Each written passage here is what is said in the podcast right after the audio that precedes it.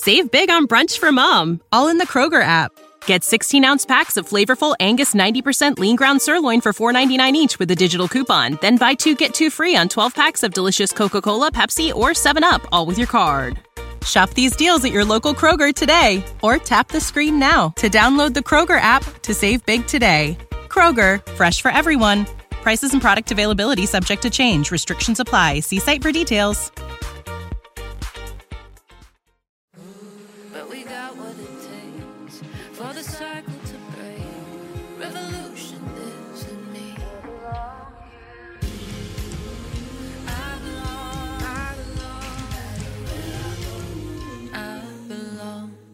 Hi, you guys. Welcome to the Untamed and Unashamed podcast. This is a place where together we can navigate through life's ups and downs with all of the vulnerability, compassion, and openness that we can muster. Along with the help of guests from all walks of life, we'll discover new truths while doing some unlearning, and we'll gain valuable tools for becoming who we already are, while also uncovering our divine gifts. I'm Jade Bryce, and I'm so grateful that you're here. I feel so blessed to have interviewed some amazing people. Tom Shadyac, Mama Gena, Dr. Nicola LePera, Richard Rudd, and today's guest IN-Q. When I first started my old podcast, I had a list of dream guests. It's like 10 people, and he was on it. And then I got to interview him, and I stayed high off of it for weeks. And for that last show, I emailed every few months for a few years before I got a yes from him. So I was pretty stoked when I got an immediate yes for this show. This man gives me so much damn hope in the world, y'all. He is such a light. He has such an open heart, and you can feel it watching his spoken word poetry videos. I watched two today. Um, Why We're Alive, about being in love at 95, or it it might be 85, and also The Wrong Side of History. They were two completely different type of videos and poetry, and I cried the same in each of them. They just his ugh, oh, they just do something to you, and I'm I'm so excited to have him on today. I'm sure I'm gonna cry. the most inspiring spoken word poet of our time. His words drop you into a deep vulnerability. He is a national poetry slam champion, award winning poet, and multi platinum songwriter. Named on Oprah's Super Soul 100 list of the world's most influential thought leaders, as well as being the best selling author of the book Inquire Within, which is also on Oprah's list of top 100 books. He's the first spoken word artist to perform with Cirque du Soleil. He has been featured on ESPN, HBO's Def Poetry Jam, and A&E's Look Closer campaign, which debuted during the Emmys. Many of his recent poetry videos have gone viral with over 70 million views combined on topics of love, family, presence, forgiveness, and social issues, including climate change, gun violence, racism, and more. He invites us all to look inside and question our own existence, to inquire within. I also know that he has a um, like a stand up spoken word poetry special on Amazon Prime Video, and much like you would watch a comedy special, but I think he's like the first and only one to ever do it of poetry. So that's also really cool. a beacon of consciousness for our generation. Please help me welcome IN-Q to Untamed and Unashamed. Hi. How are you? Good. So I last interviewed you in 2019, and we had an outline of um, suggested topics and questions, but we kind of tossed it to the side and spoke instead of what was alive for you at that time. Mostly we talked about love. So I'm curious what's really alive for you right now, what's being stirred up in your heart and life currently. What is being stirred up in my heart and life currently? I don't know. I feel good. You feel good? Yeah, I don't really have um, one specific thing that I like, you know, came on to talk about. I am excited. We're going to do a poetry workshop series in Morocco in October. Wow. Yeah, in That's Marrakesh. so cool. So very excited about that. Um, just because I love facilitating and bringing people together and um, doing these poetry workshops and having adventures. Yeah. And I'm selfish in terms of the things that I create for other people Mhm. from the standpoint that I want to do them myself as well. yeah. And so I've always had this like poetic dream of Morocco, and I've never been. And we partnered with this incredible boutique hotel that does cultural events um, really around the world, but they have a stronghold in Marrakesh. And so they've created this unbelievable itinerary, and I've come up with these prompts for um, the conceptual through line of what the poetry workshops will provide for the attendees. And so that's Mm. um, I think the 16th of October through the 21st. So I'm really, Ah. really stoked about that. Amazing. I'll tell. Um, I recently had on Caitlin Howe, uh, which you might know through Aubrey Marcus. Mm-hmm. I'll tell her about it because that's that's totally her um, what she's doing right now. So um, Nice. what, what she's Yeah, here for. Yeah. So your name, if I'm not mistaken, IN-Q stands for in question. Yes. Okay. So um, I love this, and I'm curious the balance between knowing what we stand for and like who we are while also staying in the question, not being so damn certain about everything. Yeah. Um, kind of the reason why this came up for me is because I come from a really religious background that was so certain about the Bible and heaven and hell, and there's only one way. And um, now that I find God in everything, I feel so certain that that dogmatic right and wrong, black and white narrative just isn't it. But then, however, because I'm so certain about that, that makes me kind of just like them, you know? So I'm curious the balance between like standing and like being in the question and still, um, and not like being so certain and so black and white, but like still knowing, I guess, what feels true for us and, and what we stand for, maybe. Does that sense? Yeah. I mean, I think you have to uh, change perspectives from the Mhm. standpoint of being uh, focused on one thing and then being focused on everything. You know, Mhm. the micro and the macro. From the micro, you have the minutia of your everyday life. And like, for example, I'm a micro pessimist and a macro optimist. So I like pretty much, I'm like Larry David in my everyday life. I'm like constantly like annoyed at things and my, wife laughs at me all the time. But uh, on a macro level, I'm really optimistic about myself and ultimately about the world.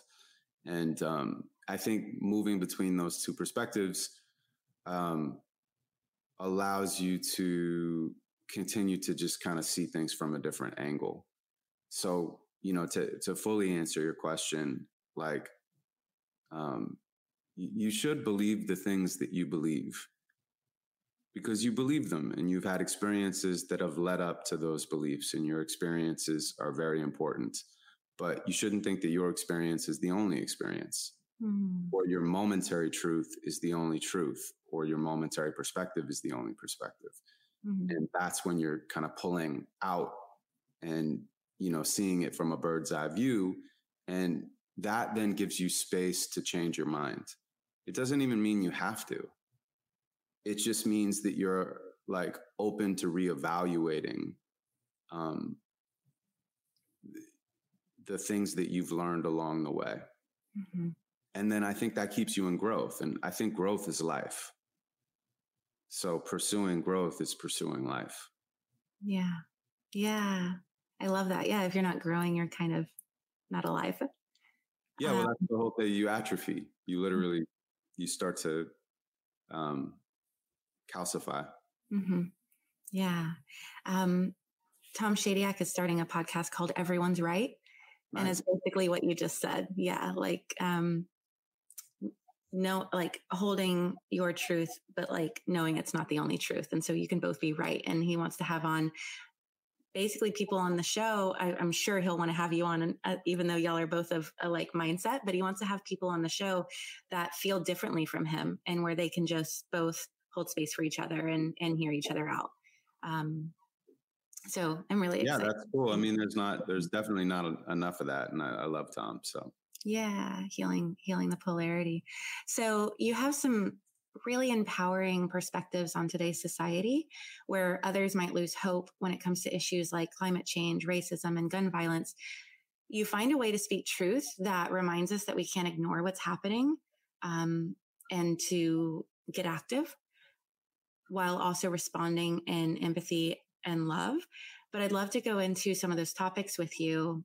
Um, I'm curious though, first, how do you stay hopeful in the midst of all the heaviness? Um, when there's another gun gun shooting, um, how how do you how do you how do you stay positive on the macro level?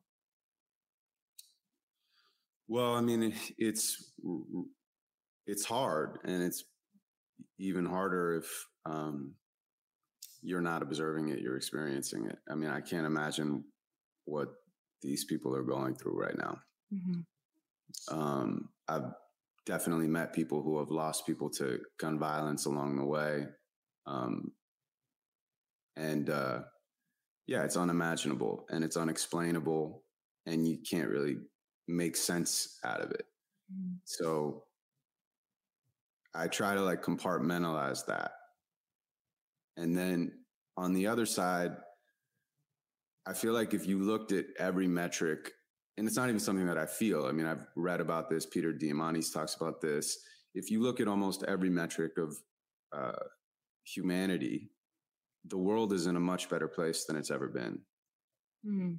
And you know, people literally used to have ten kids because f- five of them wouldn't survive, and uh, your your average life expectancy was like 35 years old. And. I mean, mm-hmm. it, it's just unfathomable how far we've come.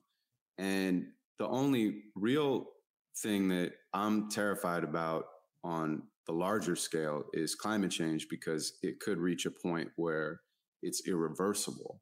Mm. Um, and so that's certainly something that's like more than disconcerting. It's an it's an emergency. Yeah. Um, but also, I feel like all of these things that happen are the comparison point that we will probably need to create the leaders that are going to make changes for an even better future than we're experiencing right now. Mm-hmm. And all the division that we have out there right now, I mean, it comes from like, you know, we, we haven't had a world war in whatever it's been. I mean, with 70 years or something like that. A lot of people haven't experienced it we don't really know what it's like. And so there's almost like um, a group of people who've never experienced something like that that are now the pendulum is swinging and they're like moving back towards like conflict because they don't fathom how bad it mm. could actually hmm. get.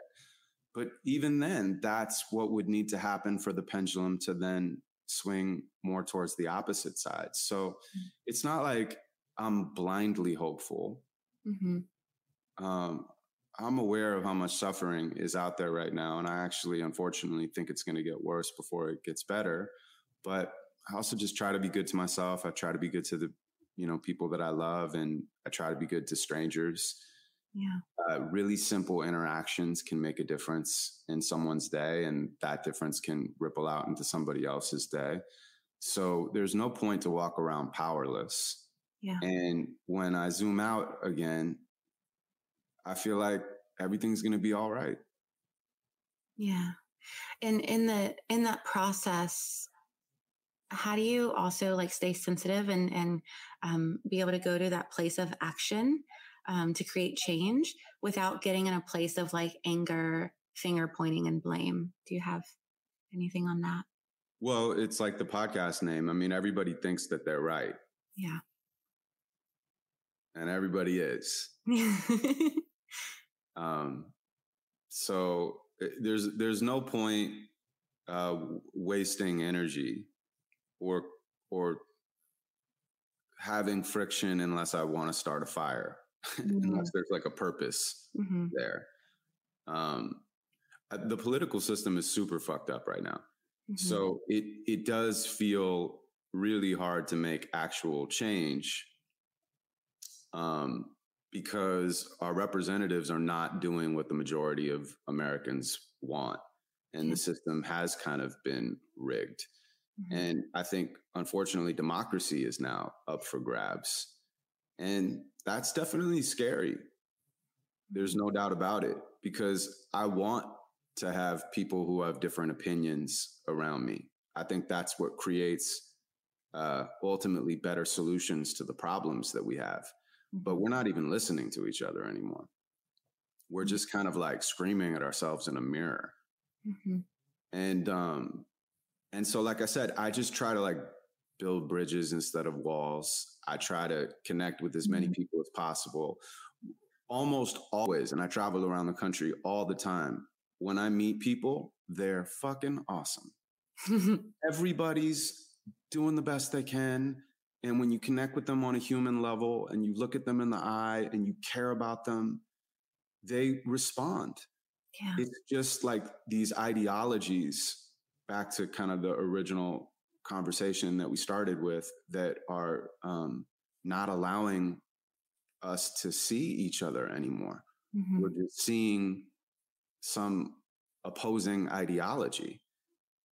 Uh, so if we could do what we were talking about at the beginning, personally, publicly as well, if we, you know, if what we could do as individuals, we could do collectively, the world would start to shift again. If we could like believe in what we believe, but also be open to hearing other people's opinions or to knowing that they have a different experience and maybe that's why they have a different perspective and trying to meet in the middle.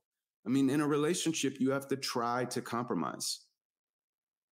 And for some reason, it's like we don't realize America is in a relationship.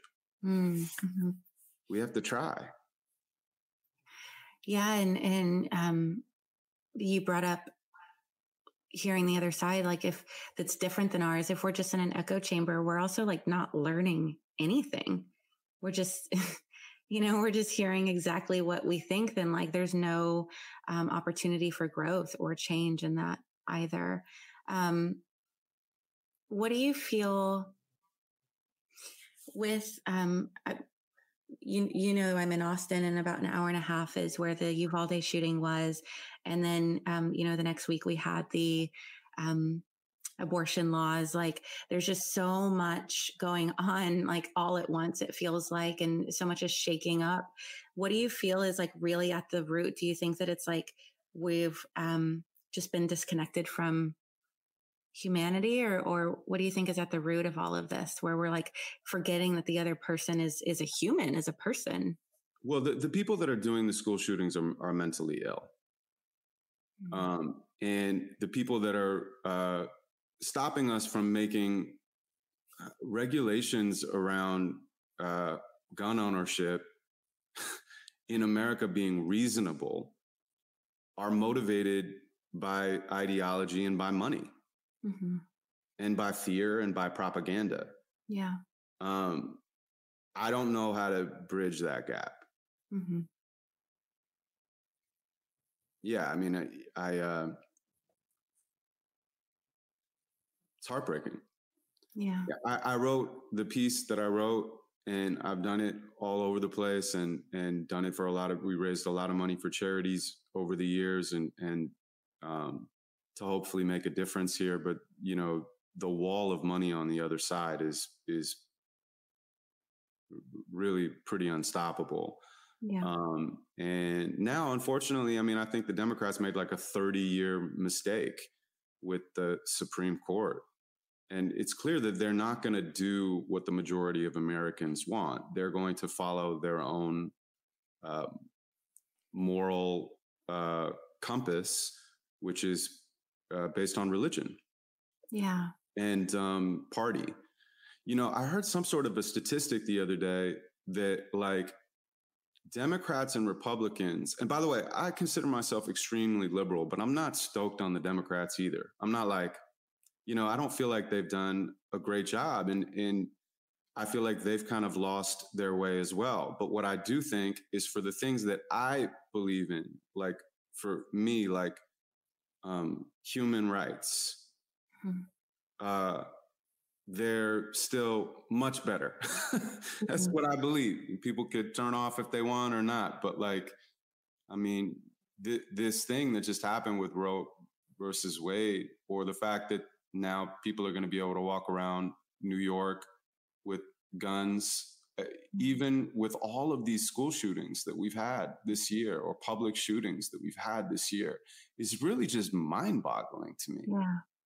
Um, and it's hard not to demonize the other side. It's hard not to victimize yourself and to turn them into villains, but they're Mhm. not.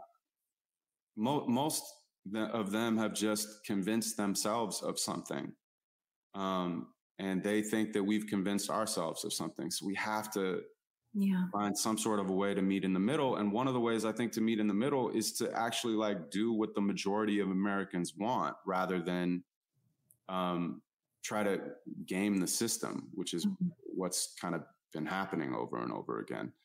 Um, but yeah, this is going to last a long time. I think they're going to go after uh, gay rights. I think they're going to go after a lot of things. Um, and like, for example, I love Austin. Like, I love Austin. It's such an incredible city. Um, but I feel for you guys because, um, you know, states uh, are going to start becoming more um, important than they've ever been Mhm. in terms of like if they represent uh, who we want to be in the world and how we want to live. Yeah. Yeah. Um, it's hard when religion is involved because it, that brings God into it and what you think like God has given you or what you think um, um, God has spoken on, I guess, you know? Yeah, and, and by the way, I understand that stuff too because I feel like people like people are always like, I don't understand pro life at all, and you're like, well, if you if you do think that it is murder, Mhm. then of course you would do anything you could to stop that. But that's not what my belief is. And I don't believe that I, I should be able to tell somebody else what to do with their body. And I find it really like my, it's so crazy the amount of hypocrisy both sides have. Yeah. You know, because uh, people are totally pro life, but then they won't do anything about gun regulation Yeah. Mhm. and you're like, well, that doesn't make sense. Or like, you know, programs to help uh, education for kindergarten or healthcare for people who can't afford it once they're here.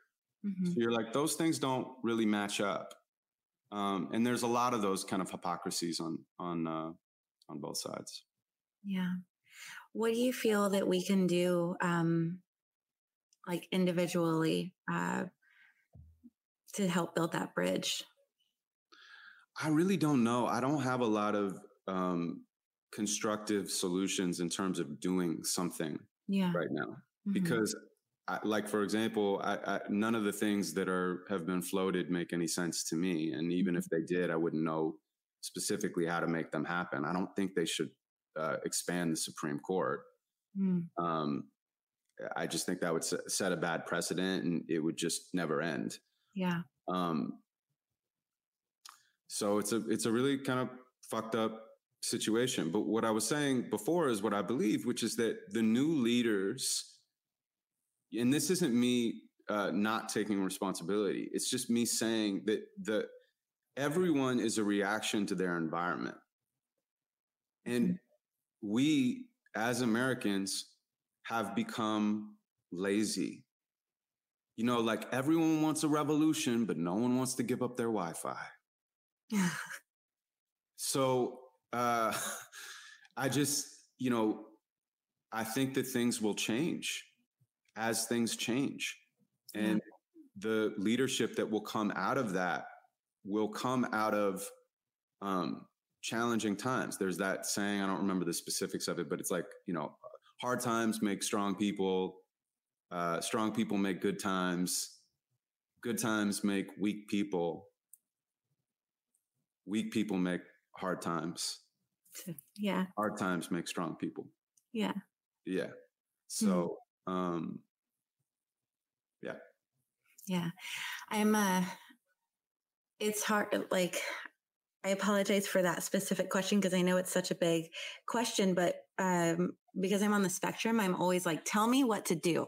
Like, get lay it out for me what to do and I'll do that. And I'm like such a solution oriented person. It's part of having like more adrenochrome is like looking for the solution. And um, I think that's what's so frazzling for me is there isn't, it doesn't feel like there is one right now.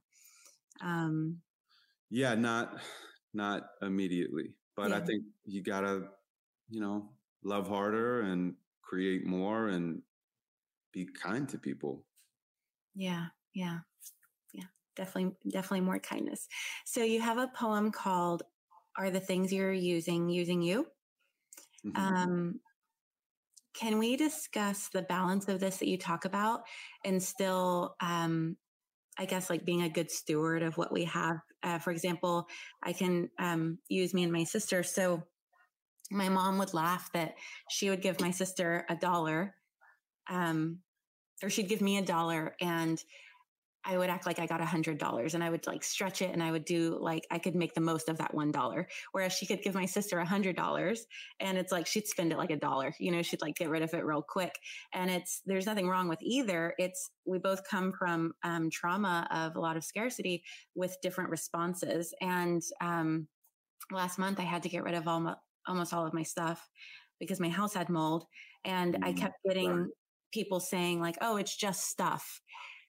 but my books were my best friends and I had a lot of writers, you know, write something in them. And, um, they were so dear to me. And, and then I had a coat that this woman bought for me when I was living in my car when I was 15. So I had that mm. coat for 23 years. And I not only kept it because fashion comes around, but because it reminded me that we're all meant to be that warm coat for souls when they're cold, you know, mm. and that mm-hmm. coat was one of my favorite things I'd ever had. And so I get challenged with being over sentimental of my things and also like growing up with this very hardworking single mother. Um, like really wanting to take care of my things um, as a as a mother myself but i also don't want to let my things use me you know so um, i don't know if that's a complicated way to dissect the poem but curious if you have thoughts um, I strive when I read that poem. I'm like, yeah, I don't want to care about my stuff. I want my kids to feel like they can, you know, jump all over the place and not feel like things are for decoration. Right. I mean, some things are for decoration. I like m- people's interpretations of my poems always vary, and my interpretations of my poems always vary. Sometimes people will come up to me after a gig and they'll be like, "Oh, when you said this, da da da da da da." I was so blown away, and it's the wrong thing. I never really? said that. you know, I just don't even hear. I don't correct them. I just like nod and you know because whatever they heard is what they were supposed to hear. Mm-hmm. I certainly don't want you or anybody else to uh, overcomplicate it. Like there's a right or a wrong way. I, I mean, that. there's lots of stuff that I have that is more decorative and I consider it art. And even like the jacket you were talking about, it's usable art. Mm. And I don't like look at stuff from a judgmental standpoint while I'm navigating through life. Stuff is incredible. stuff is really um, useful and beautiful. And we're constantly surrounded by people's dreams. You ever go into a supermarket and actually just like look around, you'll be struck by the fact that you're surrounded by dreams. Even all of the crap, it's somebody's dream manifested to the world. Hmm. And so, first of all, that's just a nice way to walk around. Yeah.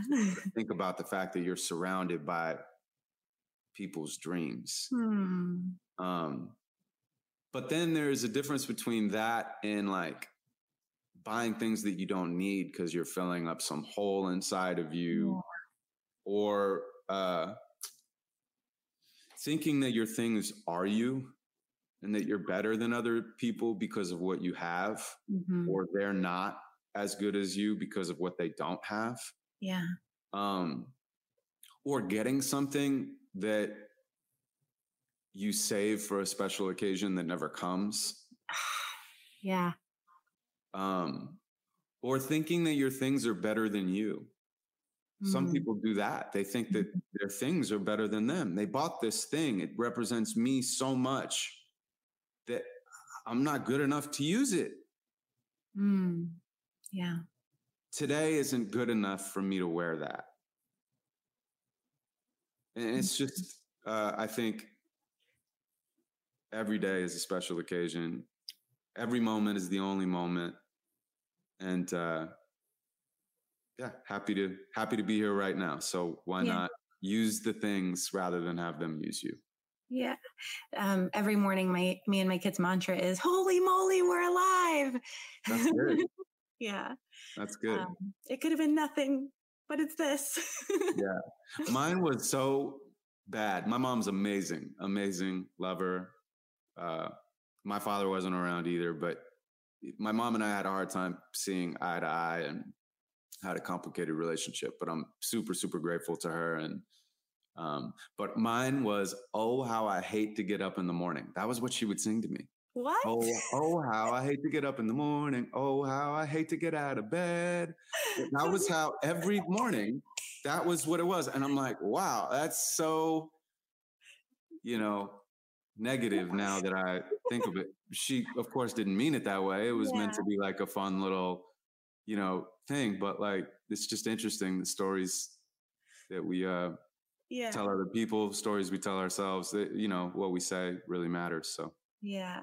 Like she was maybe trying to bring some humor into the the feeling of yeah, not wanting not Yeah, wanting well- to get another day. that's how my mom relates to people often is through um like Dark humor. trauma or Yeah. like tragedy or what's Mm. going on what's wrong you know that you know and it, she's very empathetic she has a big heart she's been through a lot Mhm. but so i think that actually probably in retrospect i mean i don't know where she came up with the song but that i mean that's what she was probably relating to me Yeah. because i wanted to stay in bed you Mhm. know but i think um holy moly we're alive or it's probably a good good reminder that's, Yeah. that's the one Yeah. So, um, like last time, I asked Tom Shadyac for for help on coming up with questions because I just I feel like there's certain guests that they're just so gold that I'm like I can't ask one like I can't ask a good enough question to bring out like the gold they are. no no no no no don't say that you're great Thank you. Well, his question that I, I teared up when he asked was, "How does he, as a poet, strive in his own life to become the poem?"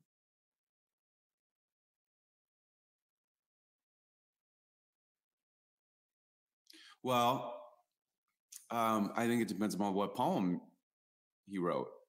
Mm, you know because you could become all sorts of different types of poems. Hmm and you could become different poems at different times in your life. Hmm but let's say it was an enlightened poem and he wanted to become that poem um, then he would just have to continue to be present. Yeah. yeah. I don't know if there's much of a, a deeper a deeper answer to that. I think about the two poems on your website that you've, um, they're at the bottom, which one is um, Why We're Alive, I think it's called, about being in love at 85 Oh, yeah. 95. And then right below that is the um, Wrong Side of History, yeah which evokes such different emotions in you, but like your face is just as wet hearing you speak both of the the words um, because it's so moving. Um, and I feel like the the first one, uh, becoming the poem, is is yeah, like living, living, breathing the words, embodying uh, what it is to like love your partner in a way that makes you feel holy moly, I'm alive. And then maybe that second one is um, hearing the children scream. You know, um, not not forgetting um, the pain yeah of of that there are people suffering um and not being in, in a bubble i suppose and getting lazy yeah i mean look both both are true and they're true all the time I mean, if if we only focused on the worst things that were happening in the world, no one would ever smile. Yeah. Literally. I mean, because there's always right now the worst things that you could imagine are happening, Mhm. but also the most beautiful things that you can imagine are happening. Mhm. And uh, everything is happening at the same time. So, you know, it's it's a dance.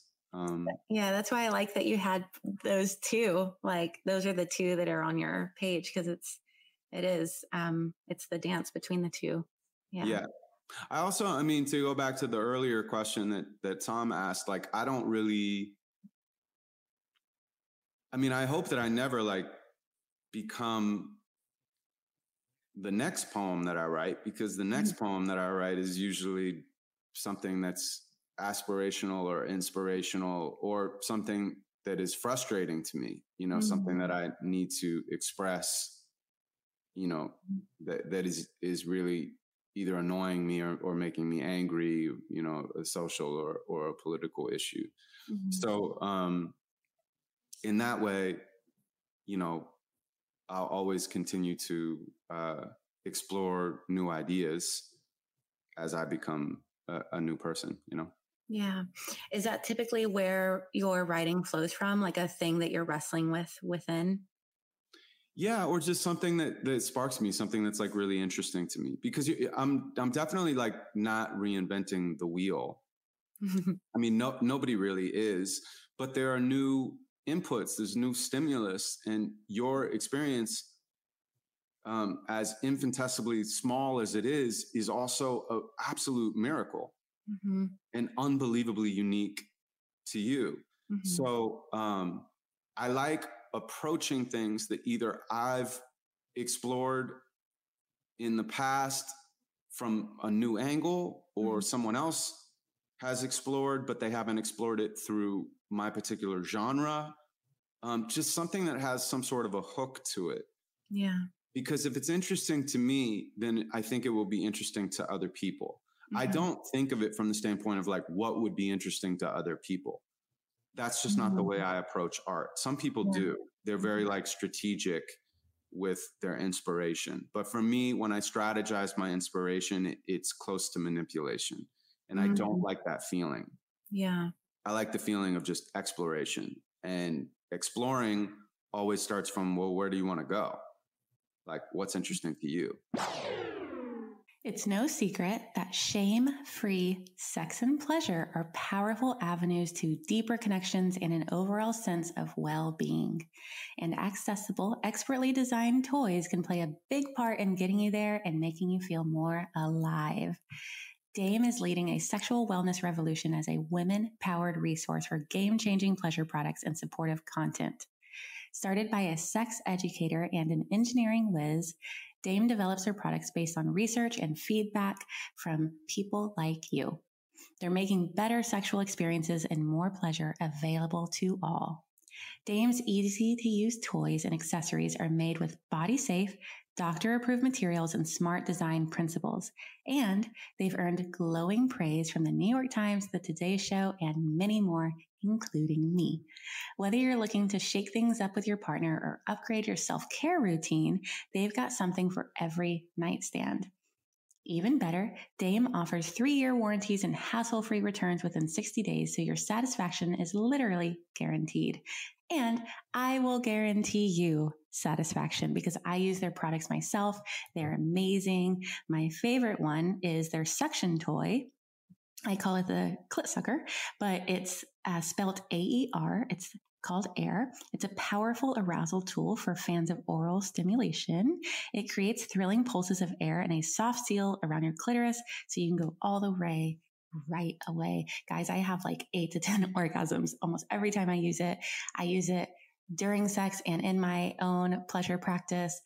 You will not be disappointed. They're also sending me a bunch of their other products, so I'll keep you updated. But as of right now, this one's my favorite and I highly recommend it. Go to dameproducts.com and use code JADE today for 15% off your order with Dame. Now on with the show. That kind of connects to the next audience question who's who's Milk, uh, Tom's beloved and Hey, what's up? she sings the intro to this podcast as well. So she asked, What is his philosophy on creating first responder art versus creating art outside of urgency of the political world?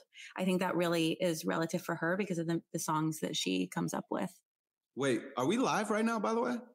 No, we're private. okay, I was just making sure that I didn't like make coffee while people were waiting. That would have been super, super messed up.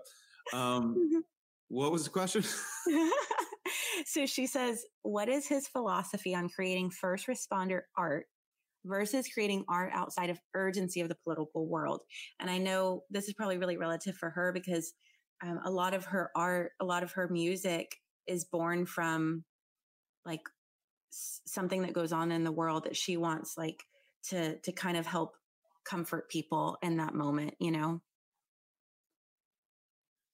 Yeah, I mean, like I have this one poem in the book, and, and it's very short. It's like uh, I don't even know if I remember it, but it's how do we talk about the problems without feeding them? Ooh. If we ignore them, we most likely keep repeating them.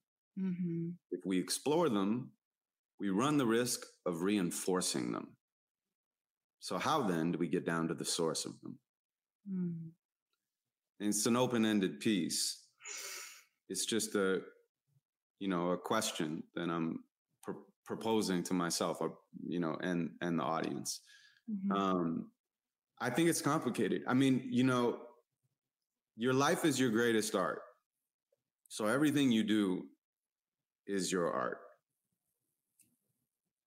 but sometimes i'll like look at tweets after one of these tragedies or or people posting and it just seems so performative to me Mm. like it's not that people probably don't believe what they're saying but they're almost in like a competition on who can say the wittiest thing Mm. about a tragedy Mhm. so they can get the most likes Mhm. a lot of the times when i write art that's like and not that i have the right um strategy personally for this but when i'm writing something um i'm writing it for me Yeah. I'm just literally like, I have something that I think and feel about this. And I just want to express it through my art form. Mm. And not that I'm putting down anyone else's expression, but like it's very personal for me at Yeah. the beginning. And then I finish it and I decide how and when I want to share it.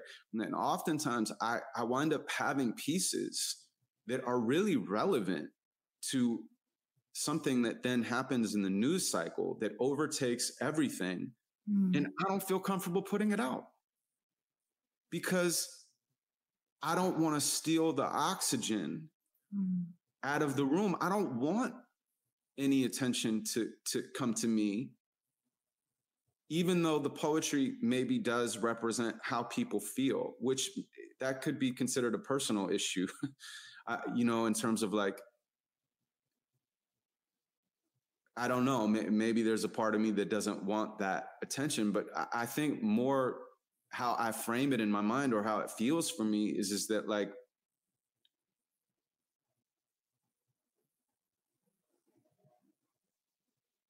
I don't know. I I, I don't feel that my I don't know. It's very strange. Like even the the the gun piece that we did, we had done that, you know, a year and a half earlier, Mhm. and I didn't put it out when when they put it out. The director did, Mm.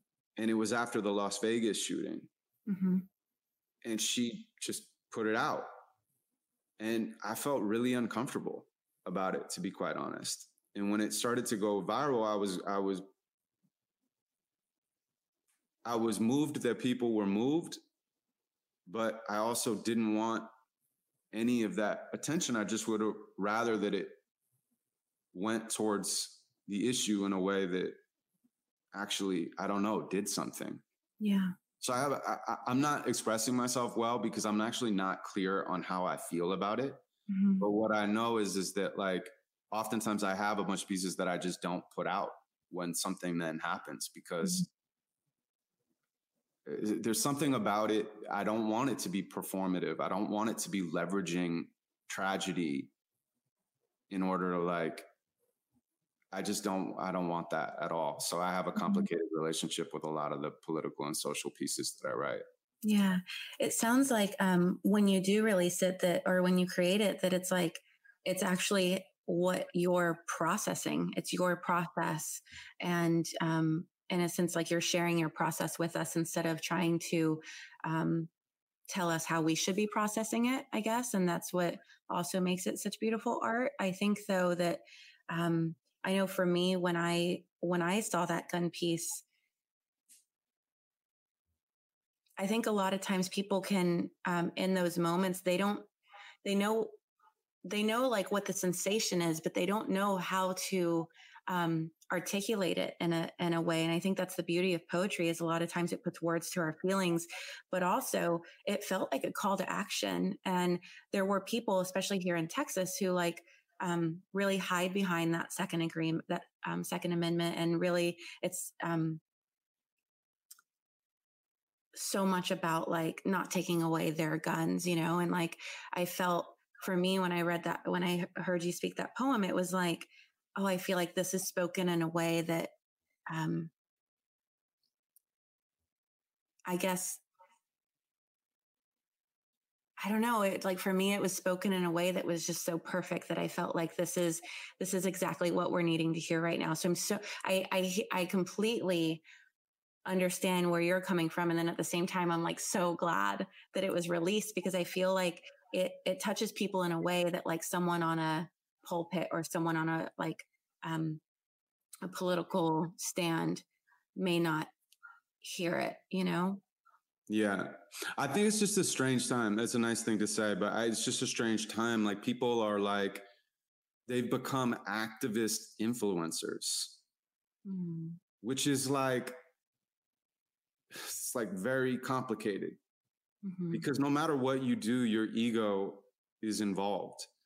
uh, Um, so I just, you know, try to keep a check on that for myself. mhm. Um, and as I said, I kind of have a complicated relationship with that. But I also think that everyone should be expressing themselves in every possible way they can. Mhm. Um, because emotion is energy in motion. And if you don't move the energy, it gets stuck inside of you. And that's what creates that mental and physical uh, disease. Mhm. Um, so yeah, art is art is the best medicine. I don't mean to sound overly judgmental. no Um, yeah. Yeah. No, I totally get it. And it um it makes me want to, you know, check myself on um how I post and when I post. I know that um there's a feeling of like I can't not say something like we have, you know, like and then but but totally everything that you're saying really um makes me want to check all of those areas. So thank you. Um all right, so I have one more question before the lightning round. Lightning. and then um, I was hoping because it is so different, um, it's a completely different experience reading a poem than it is hearing it from the poet's lips. I was hoping that um, you could share a poem to close off the show, if that's possible. yeah, sure. Okay, awesome.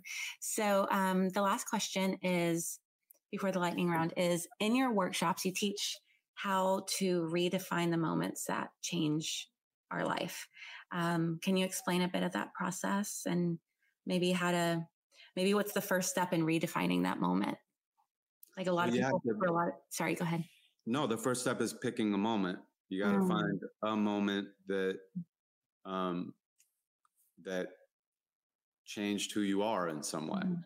It could be a good moment. It could be a bad moment. Mhm. Um, For a lot of people, it's a terminal, discovering they had a terminal illness or uh, just a an illness, even, or um, you know, the day that their father left, things like that. Yeah, Mhm. I, I think whatever it is, it just has to be moving and meaningful to you in some way, and something that you wouldn't normally talk about after 15 minutes at a dinner party. So it has to be like one layer deeper. Mm. Um, and then you have to explore it through a poem. You Mm. put 20 minutes on a clock, and uh, you don't let perfect be the enemy of good. You don't try to make something good or even great. You try to make something true. And if you make something true, it will be great. And it can rhyme if you want it to rhyme. It can not rhyme if you don't want it to rhyme. It can be long. It can be short as long as you're not shorting yourself. Mm. Um, but it has to be a poem. And to make a poem, you have to intend it to be a poem. Mm. So that might come out like a journal entry. It doesn't matter as long as your intention is, I'm making a poem. Because if you intend to write a poem, then it's a fucking poem. No one can tell you anything different. Mhm. Um, and then uh, you have to kind of approach it from the standpoint of exploring the moment, exploring why it is so memorable to you, exploring the emotions that you had before, during, and after, and then trying to come to some sort of gratitude around what you learned and who you became. And if you follow that conceptual arc, or completely throw it out the window and do whatever you want to do, which is better always. um, either one of those, whatever you express is what wanted to come out. Mm. And that's what moves the emotion. Yeah. That's what creates energy and motion is to, you know, take energy that's over here and move it over here and then show it to someone else so that you can kind of be witnessed. And by Mhm. showing, I mean sharing. Mhm. So that's what we do. Like, you know, in the Morocco retreat, we'll have a conceptual through line, as I said, to these prompts that like lead people ultimately towards infinite possibility and hope and empowerment so that they can have this creative tool when they kind of like uh, go back into their lives and they can use it anytime they want on their own. Um, but they also come back different because they've shared this experience with other people. They've been able to see the mirror of their own humanity with different circumstances and different backgrounds. And they've also gotten so far out of their comfort zone that when they come back, they can actually like feel different in their lives. Yeah. Um, so it's not like a magic key or anything, but uh, it is No, it's it is one way to kind of respark your your growth. Yeah. Um, I was just at a retreat last week in Costa Rica and on the first day, because it was all women, it was a tantric retreat, but the first day we um, got into groups and we shared like a defining moment for us that was a sisterhood wound, like a time that we felt betrayed by another woman. And then we acted out the emotion. So we didn't like Oh, turn it into a poem, but whatever that emotion was, whether it was betrayal or anger, we would act it out while the woman would witness us and kind of just like um, do motions around us while we were like doing this theatrical movement and um, being witnessed by other women um, in your pain, like other women, you know, in your sisterhood pain, especially. Um, and then also the fact that like you were getting out of your comfort zone, like you said. But there was something too about the articulation of the wound that brought into awareness how it's still playing out in your life with Mhm. women today. So um, I'm sure that uh, it's that's a lot of what people take away from it as well, and it's it's so so powerful. So um, that sounds amazing, especially for writers. I'm um, I'm trying to write a book. I really only have the dedication so far, but That's good. That's a good start. Yeah. Um, start at the end, right? yeah. so um, I'd love for you to. You should come to Morocco. I know I should. I really, uh, um, I really, um, I have a little bit of African in me, but I really want to make it up to North Africa. Um, I tried to go to Morocco at some point, but at the time it was like really not dangerous for women to go by themselves.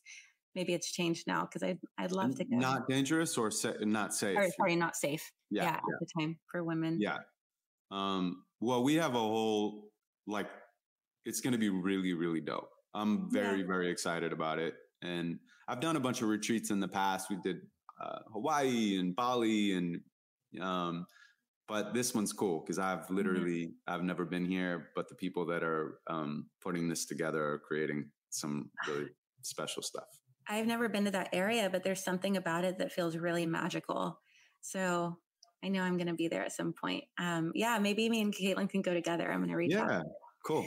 So, um, do you have a poem that maybe feels like on your heart and you can share a bit about, um, I guess, the story behind it and then the poem itself?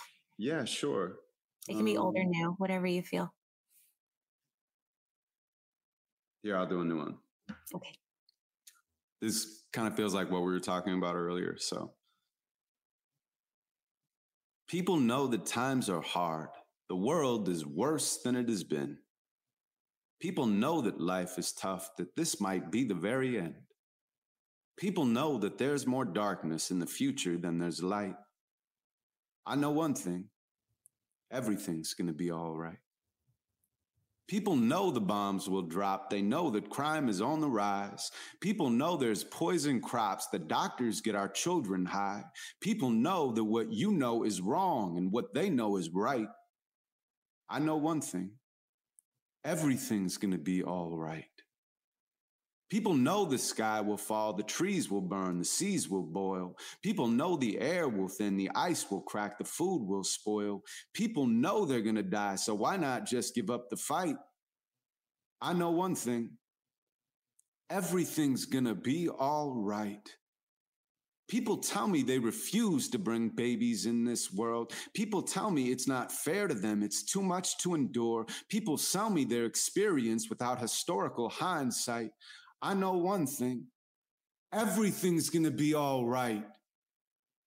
I know how hard it was at every other point to be alive.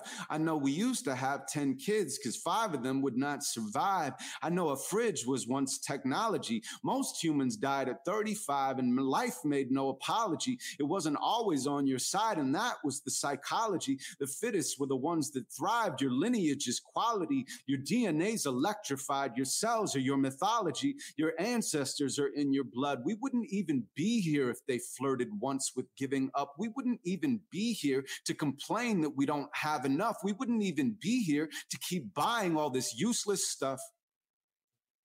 But people seem to know they need a crutch to make it through their day. They know that they're in pain, so they won't have it any other way. They know what they can't say. That's why they lie awake at night.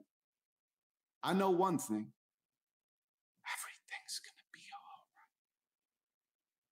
And I know that I don't know you, that my words don't carry weight, but I try because I owe you for the years I harbored hate. Use my eyes so I can show you how most people can't relate, because most people want to stay most people, and I can relate. It's a lot to clean your slate, to have the faith to up and stop, to know that everything will be all right, even when it's not to know that knowing isn't knowing, it is choosing what you want. It is winning when you're losing and still loving what you've got. Sure, I often get upset, resentful, and filled up with spite. I don't get how humans have the right to steal human rights. I don't get the violence and the wars, the poverty and strife, but I know that having lows can carve the space for higher heights. How can you have gratitude for tragedies that make no sense? How can you find peace in chaos? How can you take your revenge? How can you embrace your sadness to find happiness in life? You know one thing. Hmm. Thank you.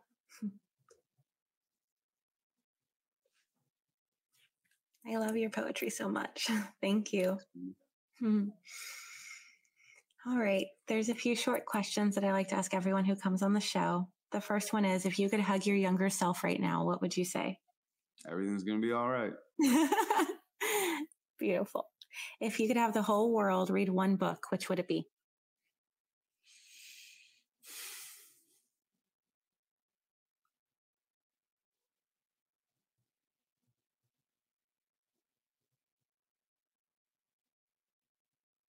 I think The Prophet by Kahlil Gibran. Mm.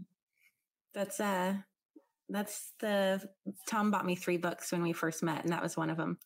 Yeah, it's an amazing, amazing book. Yeah. Ugh. If you could whisper one phrase to everyone on the planet, what would it be? Everything's gonna be over. Yeah. Before I let you go, where can people buy your book or find your spoken word poetry or find you online? Yeah, so my book is called Inquire Within, and you can go to in-q.com um, for everything. I mean, you can get Inquire Within on Audible, you can get it on Barnes and Noble, you can get it in Amazon or your local bookstores. Um, but you know, if you want to come to the Morocco retreat, just come to inq.com and uh, you can sign up for the email list and you can watch my Amazon Prime special uh, yeah. as well. Everything's, you know, anything you need videos or whatever is is right there. Yeah. Amazing. Thank you so much. yeah, thank you for having me, Jade. Um your uh I believe that your Amazon Prime is like the only spoken word poetry right? Like every there's like stand up comedy, but yours is like the only spoken word poetry that's up. Yeah, I actually don't know that to be true. I um but it's definitely if if there are other ones they're few and far in between. Yeah. So it, it's a nice a nice honor. That's really cool. I hope it I hope that you kind of paved the way and it becomes the norm because that would be that would be just as healing as stand up comedy. So Yeah, I I mean, I want little kids to think I want to be a poet when I grow up and have yeah. some sort of a path to do ah, that. Such a cool thought. Yeah. Thank you so much for sharing your time and your light and um, just for for all that you are in the world. It it gives me a lot of hope and I know it gives a lot of people hope. So thank you thank for you so much. Yeah. Talk to you soon. Okay, you guys, I don't know if you could tell how nervous I was throughout that whole interview, but I am sweating right now. I don't know, like there, I don't get like, not that he's like super famous, but I don't get starstruck on people often. But I remember last time I interviewed him and, and this time I just, oh, I don't know, like I just, I feel so much pressure to like try to, um, cause I know like with these people, uh, like him that there's just, they're just so full of medicine and I feel like the pressure to ask the questions that bring that out, even though I know that like it doesn't matter what I ask, they're medicine in themselves and the medicine's going to come out. But it's still, I don't know, it just makes me so nervous. um, I love him so much though. And I highly suggest that you go to inq.com and scroll down to the bottom of the page and listen to his two poems the one about being in love and that it's why we're here oh my God, it's so romantic.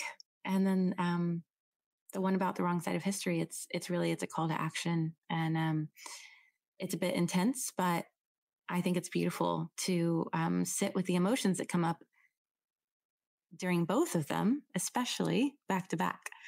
Um, all right, so thankful for him. Um, and uh, I will also thank the affiliates as you know, maybe probably that I've become a affiliate, an affiliate for Gene Keys, which has changed my life.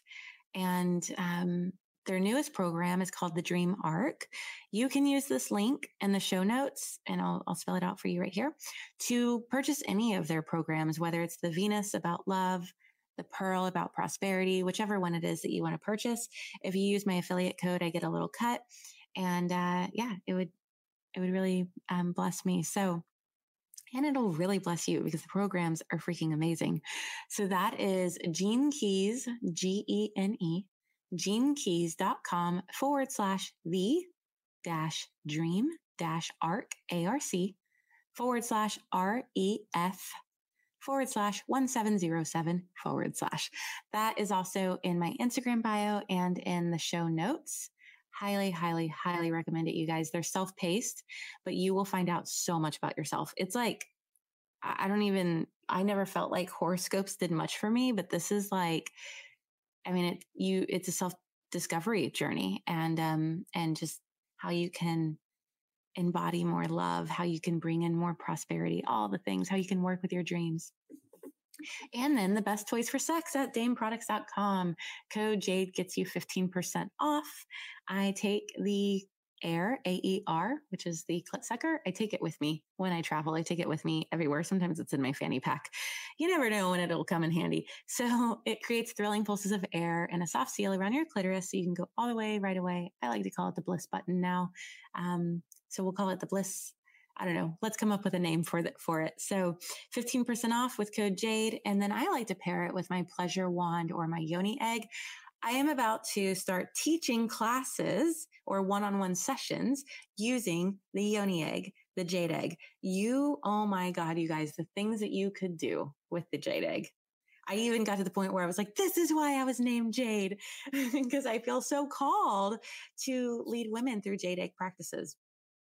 Uh, so that's at waands.com, W A A N D S.com, code Jade for a discount. And then you can reach out to me to teach you how to use it. Uh, all things infrared, HigherDOSE infrared products, code Jade75 for $75 off. Thank you guys so much for tuning in and being on this journey with me. It would mean so much to me, y'all, if you would leave a review. If every person that listened to this episode left a review, oh my God, it would do wonders. So please leave a review, share an episode with a friend. You can also join me on Instagram at Untamed and Unashamed Podcast. As always, be a light, stay open, and remember, you belong here.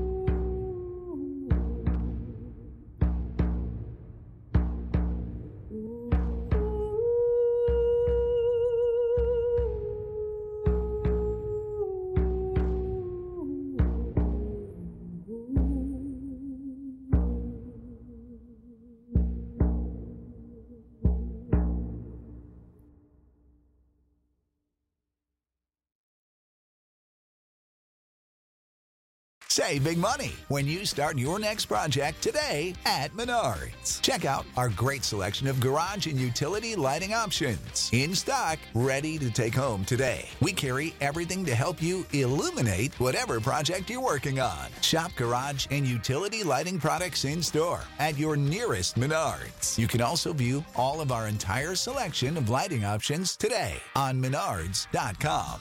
Say